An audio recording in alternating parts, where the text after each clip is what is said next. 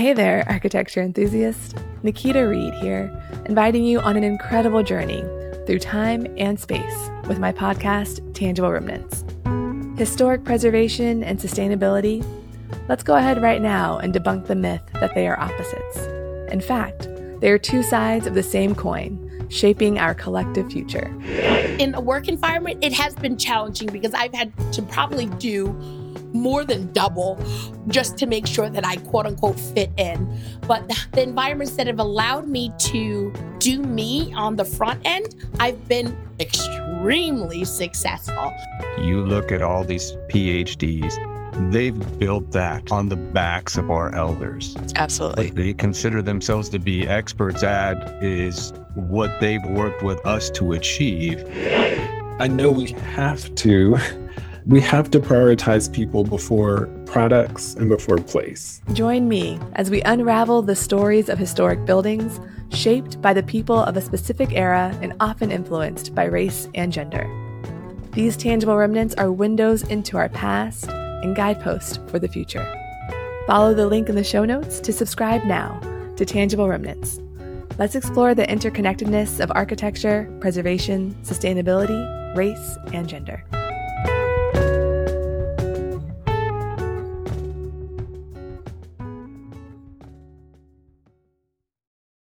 Say it and do a little shimmy as you say it. Or Chateaubriand. like Chateaubriand. Shoulder. no, Chateaubriand. Just a little shoulder. A little shoulder. Little, Little, little, little, little shoulder. shoulder. Little ankle. A little ring. ring. Oh gosh.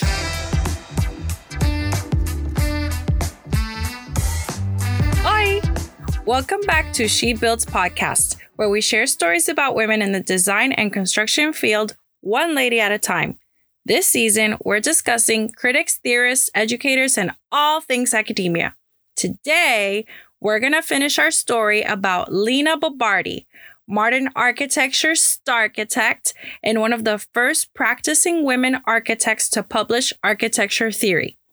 I'm Nerjeri Rivas, upset at my dog because she chewed through our trim in Houston, Texas. Oh, poor Athena. I'm Poor Nerjeri. okay, poor Nerjeri, sorry.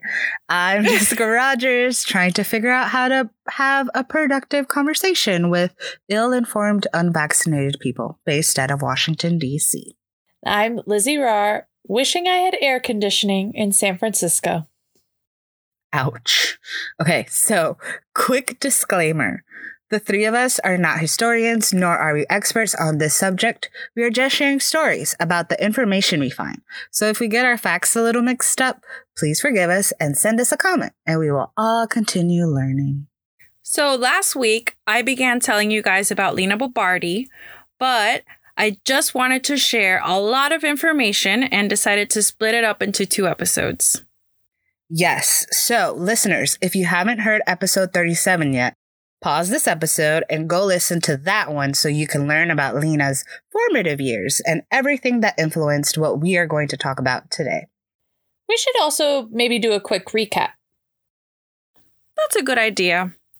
Okay, well, last week on She Builds podcast, Lena was born in Rome in 1914. Her father was an engineer and a painter and taught her from an early age about analytical thinking and drawing. She graduated in 1939 from the College of Architecture at Università La Sapienza di Roma and left to begin her architectural career in Milan. Yes. So after that, she worked for famous sexist architect Gio Ponti, who didn't pay her much. Hmm. so because of that, Lena worked on her side hustles. She worked for Domus magazine and as a journalist for other big newspapers. At 28 years old, she and her buddy Carlo Pagani started the firm Studio Pagani Bo. But World War II was going on and it was hard for them to get work. So Lena focused more on working as a journalist by creating her own magazine called A with Bruno Zevi. And at the same time, between 1944 and 1945, she continued her work for Domus magazine as the deputy director. And then through all these different creative outlets, she was able to test and grow her theories on architecture. Around that same time, Assis Chateaubriand, who some call the Citizen Kane of Brazil, asked Pietro to start a museum there and for Lina to design it. Lina and Pietro said yes. The museum would be called the Sao Paulo Museum of Art, or MASP, and its first home was a few floors at the headquarters of the newspaper Diarios Associados, which Assis owned while they searched for a site to build the new museum. Lina missed the magazine Life, and in 1948 she started Habitat, a review for architecture and art in Brazil. Through Habitat, she continued to expand her architecture theories and to study architecture, art, design, and culture concepts in Brazil. And there was nothing else quite like it at the time, focused on architecture and intertwining all forms of art design, including things you wouldn't necessarily think of, like dance and fashion.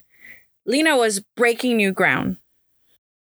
Yes. So even though Lina had a lot of fires burning and the design for the MASP was still going on, nothing had actually gotten built until 1951 when she completed her own home, the Glass House. It was a space where she tested ideas regarding spatial experience, private versus public, materiality, integration of the built environment with nature, stuff like that. Yes, and that was a very important project for her. It brought Lena more exposure and more work. And now we're all caught up, and I'm ready to hear about what she did next. Bacana. Let's continue. So, like many of the ladies we've talked about thus far, Lena was involved in academia. She taught architecture theory at the University of Sao Paulo from 1955 to 1957. Quite fitting for the season. Hmm. Seem. Then, like professors do, she applied for tenure. To do this, she submitted an essay that was later turned into her theory book. It was called Propedeutic Contribution to the Teaching of Architecture Theory. that is a mouthful, if I've ever heard one. Did you even know what propedeutic meant before you saw that title? Heck no, I had to look that shit up. and now I know what it means. It means serving as a preliminary instruction or as an introduction to further study. So there you go. Lena teaching us some SAT words. Obrigada. Hmm. So, yeah, this theory book is interesting because it's very critical of theory itself in general, or more so, what was theory and how it was taught. She disapproved of teaching a theory of styles or of theory versus practice. To her, theory and practice were one, and she was critical of functionalism and the modern movement. She argued more for a romantic way of thinking. She explained modernists like to put everything in a box, while romantics thought about architecture in a cosmic sense. I think this means that she thought about things more holistically in a way. Cosmic is such an interesting word choice.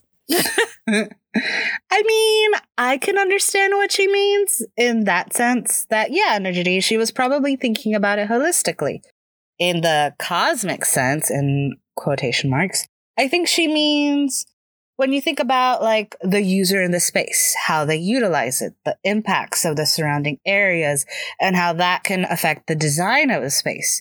I think good design, I will claim, that is when all of those things can work in a delightful, synergistic way. Yeah. To that point, she opposed her colleague Bruno Zevi's thoughts on interior space. As described by historian Vanessa Grossman, Lina argued for the term total space, one that participates in human life and humans as actors in the space of the world.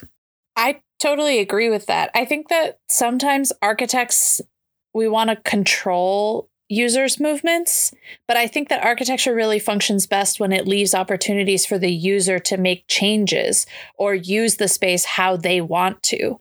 And so a space that is multifunctional, so to speak, versus just functional. I mm. think I agree with Lena about modernism. I often found that the designs were very rigid and not necessarily functional. I know that the whole thing was form follows function, and I like that as a theoretical term, but to me, the modernist movement and functionalism, I don't know, they to me they weren't the same things. I mean, there are definitely examples of it working. Like I would say the Schroeder house that we talked about um, in season two comes to mind. But I can also think of a lot of examples where the houses weren't functional. Well, back to Lena. Unfortunately, it was an uphill battle for her to get tenure, and she had a couple of things against her, really her gender, her nationality, and some faculty found her difficult, Mm. which I really don't know if that translates to she's a woman. But Mm. anyway, still, Lena went for it, and you gotta love her for that. Mhm. Unsurprisingly, she did not get tenure. So she left. Boo. Did they not know who she was? Ay, qué tristeza. Hello.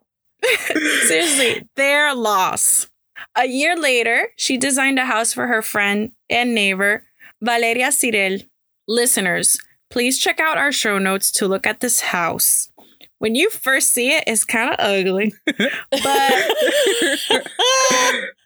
if you study it and try to understand what Lena was trying to do, you will look at it in a different light. I won't force an auditory tour of this one like I did last week. So I'll let you discover it on your own. So look at pictures. now I'm intrigued to see if I think it's ugly and then if I change my mind.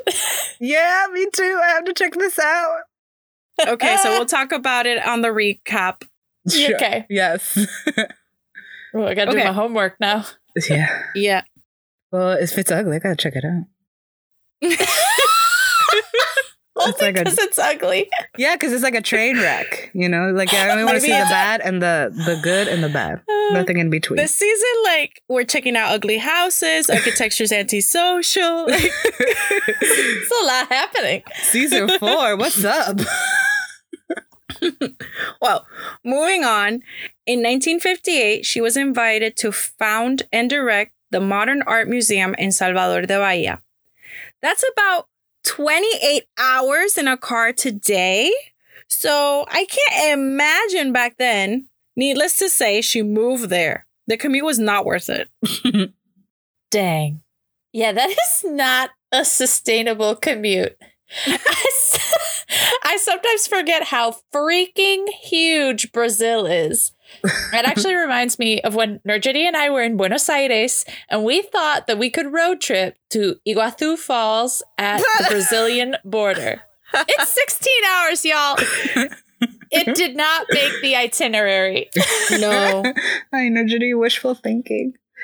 But also, this reminds me of season one lady, Julia Morgan, what she didn't do. Remember? Julia commuted to go to her, like, t- before Tiger King, Tiger King house that she was building. Crazy. Uh, yeah. and Lena was like, nah, uh-uh, I'm just going to live here. She, Yeah, that's so not, true. Not about that That's- life. That's the right move. Sorry. Sing it, girl. Sing it. Players, they gon' play. And Lena, she's gonna teach. she taught the theory and philosophy of architecture at the Federal University of Bahia. Oh, man. Can you imagine having her as a professor? Super intense. but you would learn a lot also. For real. In my research, I came across what she wrote as an intro to the course. Actually, let me share my favorite quote from that. We do not understand history as a crystallization of history, history from the manuals or the mouths of the professors, but history in the now, the history of the labor and toil of the people. Hmm. The word crystallization makes me think that she's saying history is not set in stone and constantly changing. Yeah. Okay, so there are levels to this. Yes, Oh, to te- what you tell yeah, us. So many. The cosmos. Okay, so Br- break it down. break it down. Preach. Okay, so yes, to what you're saying, Lizzie. And then in the second part of history is in the now. So in order to see what is happening today, we are acknowledging and witnessing the consequences of the history that we are making. Does, does that make sense? Yeah. That's, it's trippy. It's trippy. It's trippy. Yeah. And I think that's why she wanted to leave Rome, honestly, because it was a lot of ruins and antiquity. And while she was very much appreciative of all of that, there was much more to history out there in the world that she wanted to learn from. Ooh, Nerjeri, that's such a good point. Uh, Milan was very much in the now versus Rome, which was in the past.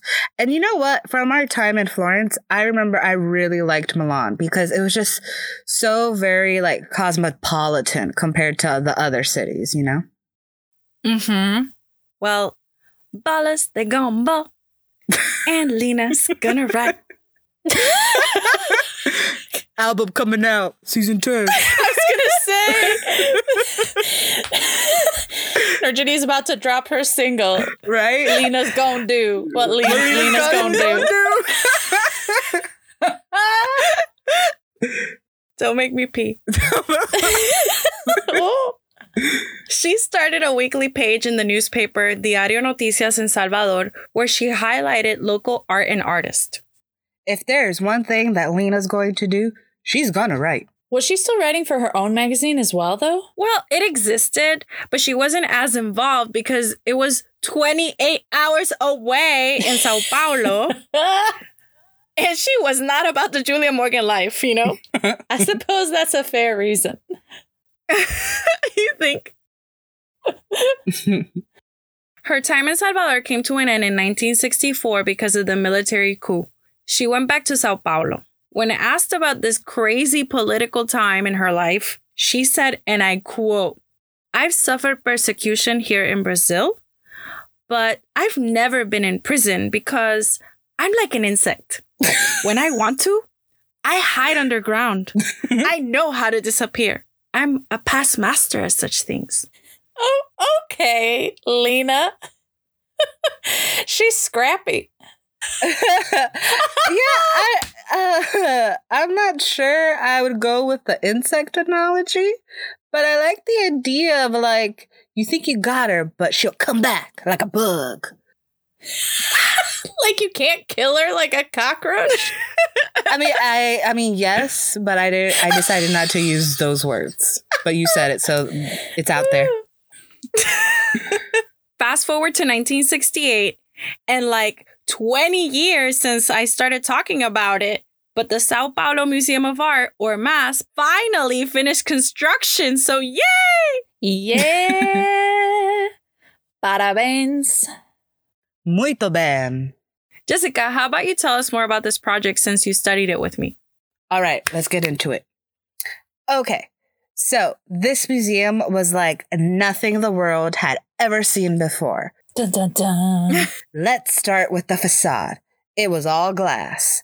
Direct sunlight is not the best for a lot of works of art. I mean, think about it. Have you ever seen a museum with windows inside the actual exhibition space? The Mona Lisa Mm-mm. next to a window? No. But this also goes to show how Lena revolutionized the standard museum typology. Oje Belgi. So, Lena ends up placing the works of art from off of the walls and places them inside glass frames in the middle of the space in the museum where people could walk in front, behind, all around the pieces. Totally different from a traditional museum where the interaction of the people and the art also became the art. I get goosebumps just imagining this. I wish I could have been there. I love how she totally represented her ideas about bringing art to the masses through the design of the space. That's so interesting. Is the art still displayed that way today? I believe so. They stopped doing it for a while, but I think in the early 2000s, it, they brought it back. And I think it's still like that today. Mm. Nice. Yeah. Okay. So we have to talk about the construction of it because that was Mhm. also totally innovative. This glass humongous box that is about 230 feet long, 90 feet wide, and 46 feet tall. Or for everyone outside of the US, Liberia, and Myanmar, 70 meters long by 29 meters wide by 14 meters high. Yes, this beautiful monster of a building is elevated from the ground plane by these four concrete pillars, 26 feet or 8 meters high, and those four pillars are connected by two crazy big precast concrete beams, and those support the box with cables, which means this whole thing has zero columns in the inside. This idea of opening up the space and large spans without columns was something that modern architects worked hard to achieve, right?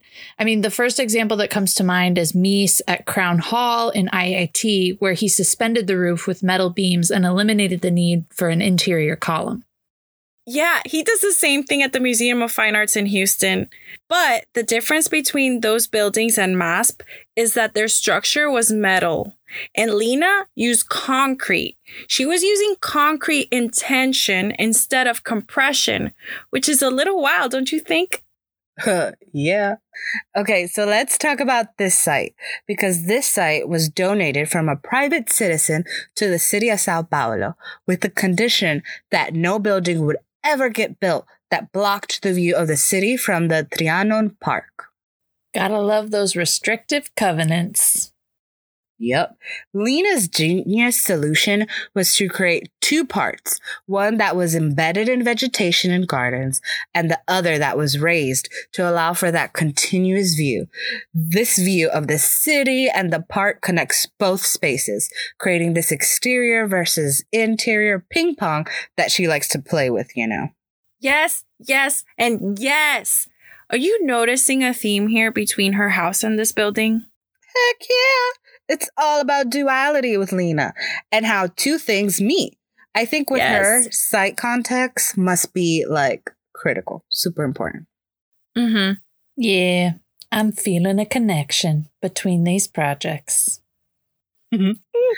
Okay, so by raising the building to allow for the continuous views, she created a central plaza underneath the building that she called the Agora a hey. public communal area for all. Wink, wink, tee hee hee hee. You know we talk yeah. about Agora. ah. but seriously, doesn't this remind you of her theory talk? Like architecture as a whole of spaces coming together and the cosmos of it all. oh, yeah, for sure. And actually that space is still used today in all sorts of ways exhibitions festivals concerts if you can dream it you could do it in there OMG, this is everything architecture should be about.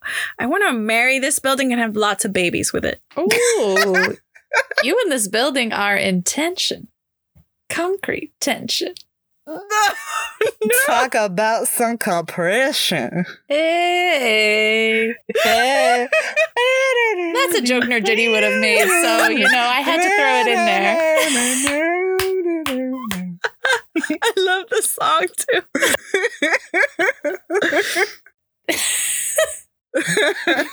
yeah, you. I mean, for the next 10 years after MASP was completed, Lena worked on a lot of set designs for theater and films. One of her most famous works in this realm was the Teatro Oficina, where she rethought the theater concept. Here, the stage was designed as more of a catwalk, and on the same plane, the audience would sit or stand on either side of it, reimagining the interaction between spectator and presenter, and in a way, making the audience a part of the show. There was also kind of like scaffolds on the sides that created more levels for people to enjoy the show, but still, just the way it was designed was meant to make the audience a part of the theater experience. This goes back to Lena's use of duality in design.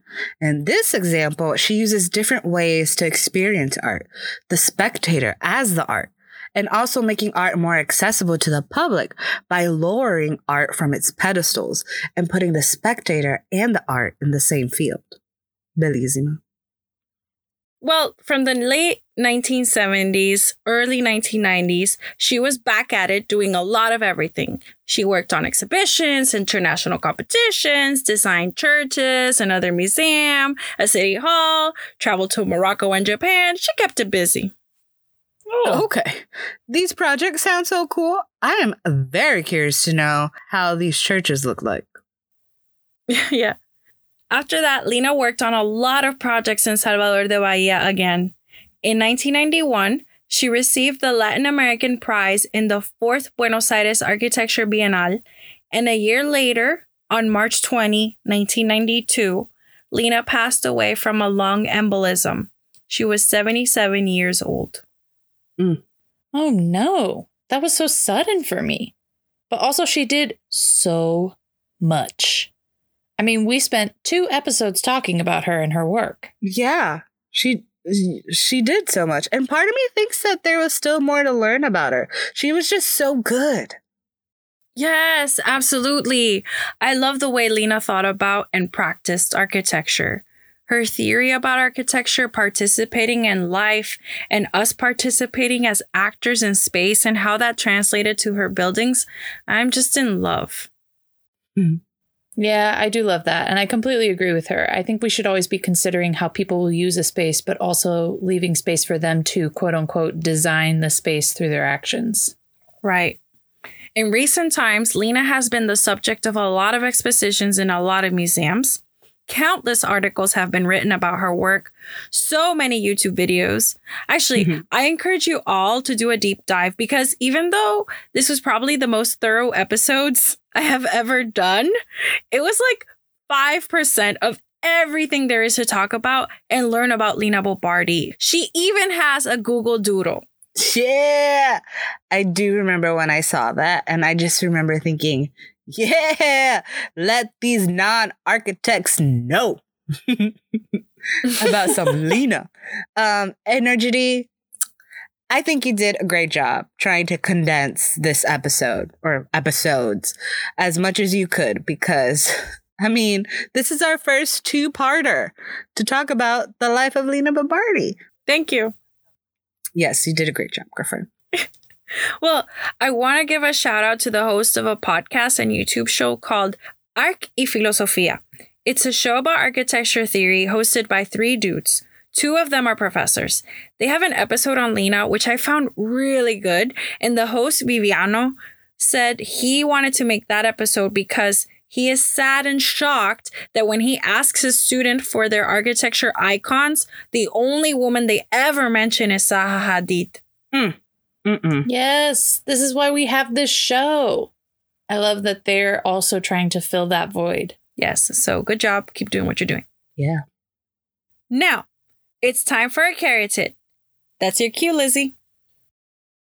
A caryatid is a stone carving of a woman used as a column or a pillar to support the structure of a Greek or Greek style building. In each episode, we present a caryatid, a woman who is working today, furthering the profession through their work, and who ties into the historical woman of our episode. All right, let's do it. Drum roll, please.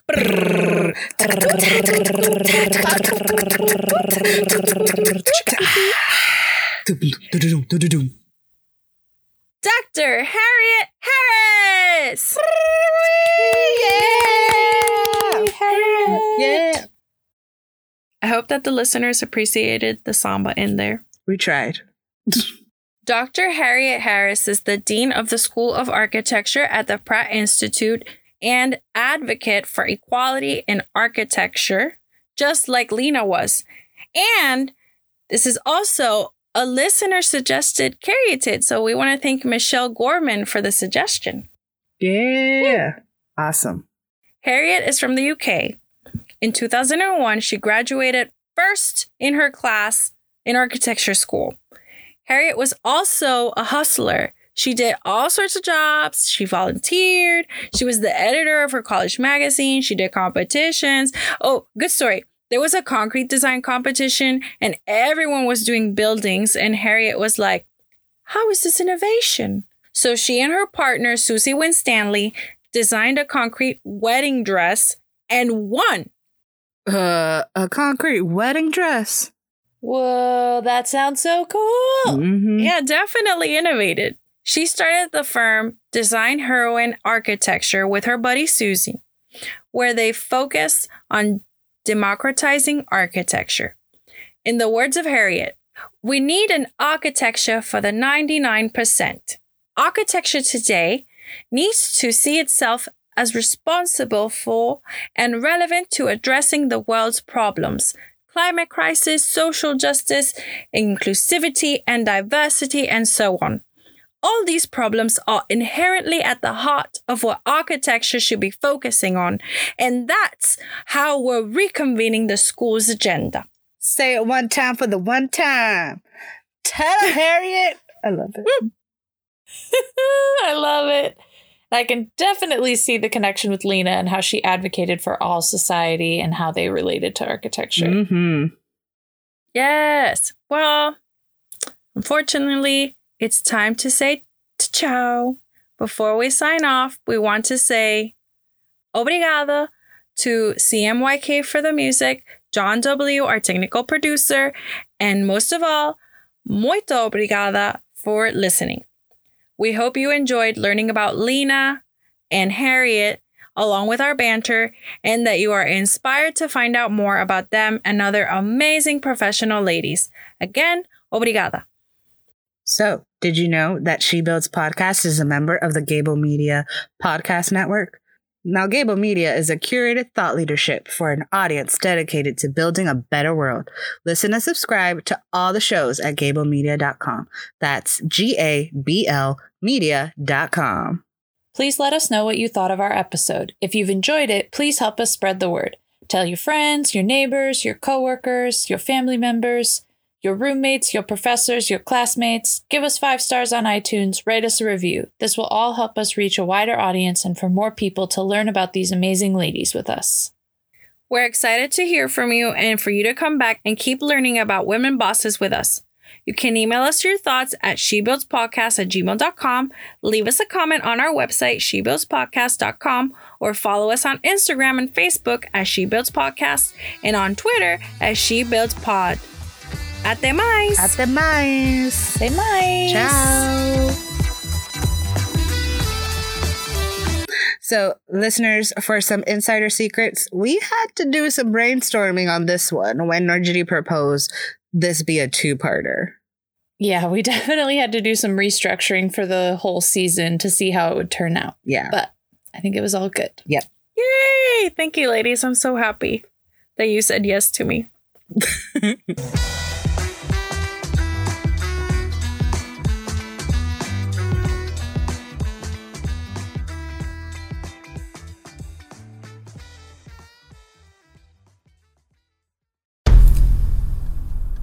I've mentioned it to my family, but in terms of telling people like, oh yeah, we're doing this. I'm looking for projects. You got Yeah. anything? I'm, I'm not there yet because it scares the out of me.